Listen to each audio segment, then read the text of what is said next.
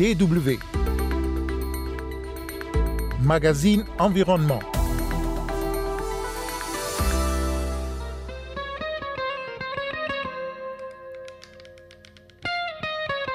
Quel lien existe-t-il entre les changements climatiques et les épidémies de choléra que connaissent certains pays en ce moment?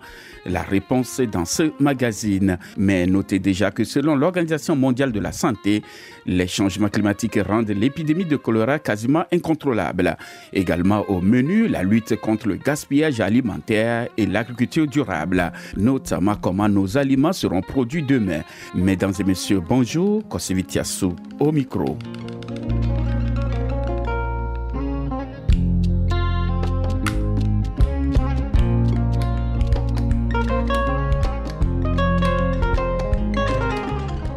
L'Organisation mondiale de la santé a averti vendredi dernier de l'explosion de l'épidémie de choléra dans le monde. D'après les épidémiologistes, le dérèglement climatique exacerbe cette maladie dite de la pauvreté et rend la situation sans précédent depuis plusieurs décennies. Une trentaine de pays ont signalé des épidémies de choléra cette année, soit un tiers de plus qu'au cours d'une année normale. Cette hausse des cas est liée à la pauvreté et au changement climatique, alors que le monde connaît une pénurie de vaccins, explique Philippe Barbosa, en charge du choléra et des maladies diarrhéiques à l'OMS. Les facteurs de base qui sont amplifiés par les conflits, mais aussi euh, les crises humanitaires et les euh, désastres naturels. Mais cette année, on a un facteur qui est encore important, qui est l'effet direct du changement climatique avec une succession de sécheresses majeures, une succession d'inondations sans précédent dans certaines parties du monde et de cyclones qui sont les facteurs qui euh, ont amplifié la plupart de ces épidémies et qui sont à l'origine, pas de toutes, mais de la plupart de ces épidémies. La cartographie épidémiologique est presque rouge partout selon des épidémiologistes qui citent des pays comme Haïti, le Pakistan, le Liban ou encore la Syrie, le Kenya, l'Éthiopie et le Malawi. En Haïti, la maladie a déjà fait plus de 280 morts. DW Le gaspillage alimentaire fait partie des sujets qui préoccupent les Nations Unies. Le gaspillage alimentaire désigne toute nourriture destinée à la consommation humaine qui, à un endroit de la chaîne alimentaire, est perdue, jetée ou dégradée. Selon la FAO, environ 1 milliard 300 millions de tonnes, soit près d'un tiers de toutes les denrées alimentaires produites dans le monde, sont perdues ou gaspillées chaque année. Les pertes alimentaires en Afrique subsaharienne s'élèvent à 4 milliards de dollars par an. Gaspillage porte aussi un grave préjudice aux ressources naturelles dont l'humanité dépend pour se nourrir, explique Djibril Dramé, chargé du secteur agroalimentaire au bureau sous-régional de la FAO pour l'Afrique de l'Ouest.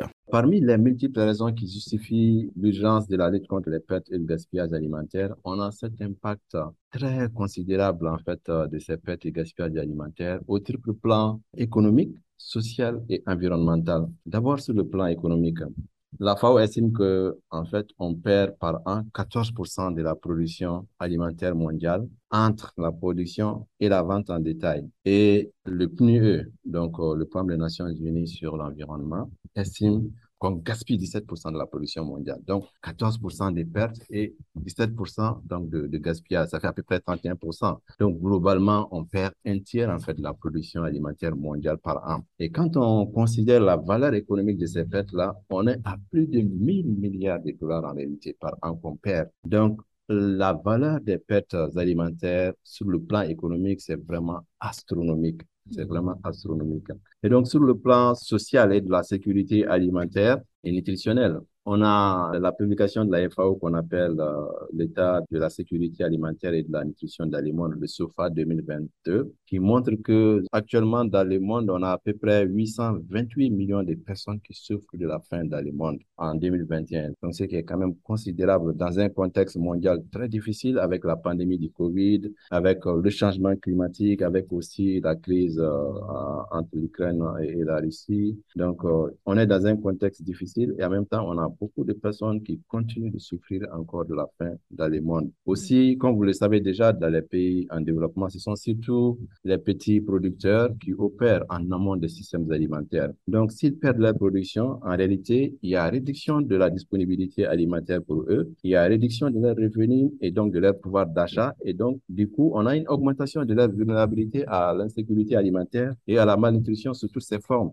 Donc, sur le plan environnemental, les pertes et gaspillages alimentaires ont une empreinte environnementale très, très élevée parce qu'on estime que les systèmes alimentaires sont responsables d'environ 31% des émissions de gaz à effet de serre. Donc, ces pertes alimentaires constituent en réalité un gaspillage des ressources rares qu'on utilise en fait pour la production alimentaire. On utilise l'eau, on utilise le sol, on utilise l'énergie, on utilise la main-d'œuvre. On consacre beaucoup de temps à la production alimentaire, à la transformation, à la distribution, etc. Donc, euh, si on perd en fait euh, environ un tiers de cette production, c'est vraiment comme si on a pollué l'environnement pour presque rien. À la limite, c'est insensé de produire des aliments et de les perdre pour la consommation humaine.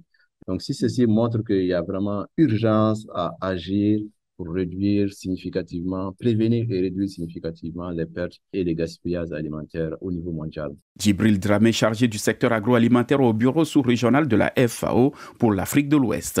Si l'on considère l'Afrique dans son ensemble, on constate que la grande majorité des pertes de nourriture se produisent entre la récolte et le point de vente. Et comment nos aliments seront-ils produits demain? Le sujet interpelle aussi en Allemagne. Deux femmes travaillant dans l'industrie des services alimentaires ont passé un week-end dans une ferme allemande pour voir comment l'on produit concrètement des aliments comme les œufs. C'est un reportage présenté par Constance Fischer. C'est la toilette du matin à la ferme d'Ekaï, dans la région du Sauerland, en Allemagne. Aujourd'hui, Wilhelm Ekaï n'est pas seul pour s'occuper de ses animaux. Alexandra Mustapic et Inès König sont venues lui prêter main forte le temps d'un week-end. À peine arrivées, elles sont déjà au travail. Elles veulent en savoir plus sur les tâches pratiques qui incombent aux agriculteurs. Je travaille dans le secteur alimentaire. J'aimerais poursuivre dans cette voie à l'avenir et je voulais avoir une vue d'ensemble de la filière dès le stade de la production.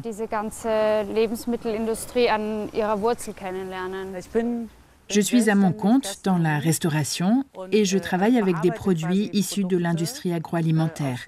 Je voulais savoir où ils sont produits, d'où ils viennent et quelle quantité de travail il faut pour les produire. Cette exploitation familiale existe depuis 150 ans. Elle s'étend sur 70 hectares, dont une partie consacrée à l'élevage de porcs, de vaches et de poules. Ce n'est pas une ferme biologique, mais Wilhelm Mecaille est très attaché aux pratiques durables et au bien-être animal. Contrairement à ce qui se passe dans beaucoup d'autres fermes, les cochons se déplacent librement dans la porcherie et dans l'enclos extérieur. Mais ils n'en finiront pas moins à l'abattoir. Inès König. Je ne suis pas du genre à dire je ne peux pas les manger maintenant que je les vois. En fait, c'est plutôt le contraire quand on sait qu'ils vivent dans de bonnes conditions. Il y a toujours énormément à faire. L'élevage représente une grande partie des revenus de la ferme. Aux 300 cochons s'ajoutent 40 vaches, mais l'agriculteur ne prévoit pas d'augmenter son cheptel. Wilhelm Mecaille est très attaché aux pratiques durables et au bien-être animal.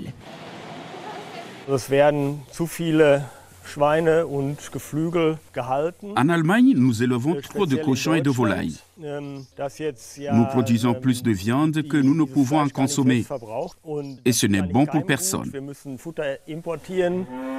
Nous devons importer de la nourriture pour animaux et exporter de la viande. C'est un marché difficile aussi. Donc souvent, les éleveurs ne gagnent pas assez. Et puis, il y a le problème du fumier quand il y en a autant et qui pose problème pour les eaux souterraines.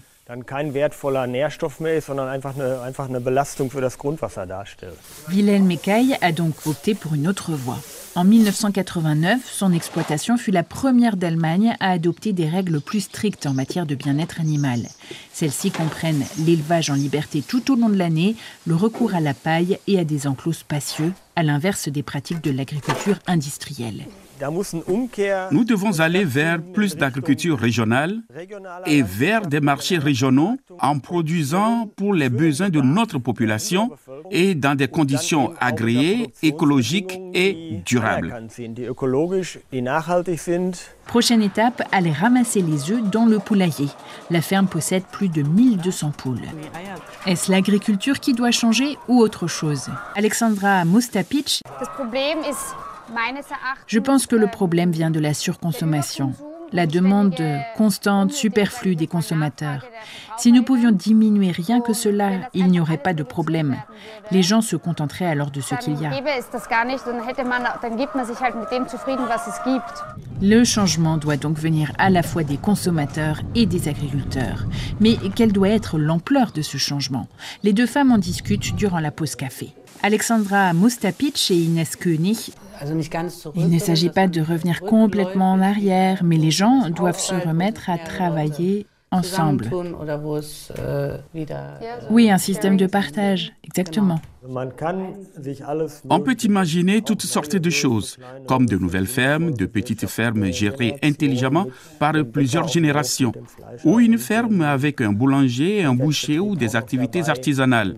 Dans l'économie de marché qui est la nôtre, c'est la rentabilité qui prévaut. Ce qui compte, c'est de savoir si les perspectives de gains sont suffisantes pour que des gens courageux veuillent se lancer. Le courage, Wilhelm Meckay n'en manque pas. Il a investi dans de nouveaux poulaillers mobiles pour ses pondeuses. On va en avoir trois comme celui-ci en dessous. Il coûte si cher. Évidemment, ce n'est pas le genre d'investissement qu'on fait à 60 ans. Mais notre fils dit qu'il s'intéresse de plus en plus à la volaille. L'avenir de la ferme semble donc assuré et le concept de durabilité mis en œuvre ces 30 dernières années devrait perdurer. La journée de travail s'achève pour les femmes. Que retiendront-elles de cette expérience? Alexandra Mustapic et Inès Koenig, il nous faut des fermes plus petites plutôt que d'immenses exploitations. Ce mode de production alimentaire me semble meilleur. Oui, il faut éveiller les consciences pour que chaque individu soit prêt à payer tel ou tel prix. Parce que quand on sait d'où vient la nourriture, on l'apprécie d'une toute autre manière. Le constat est simple. Nous produisons et nous jetons beaucoup trop d'aliments.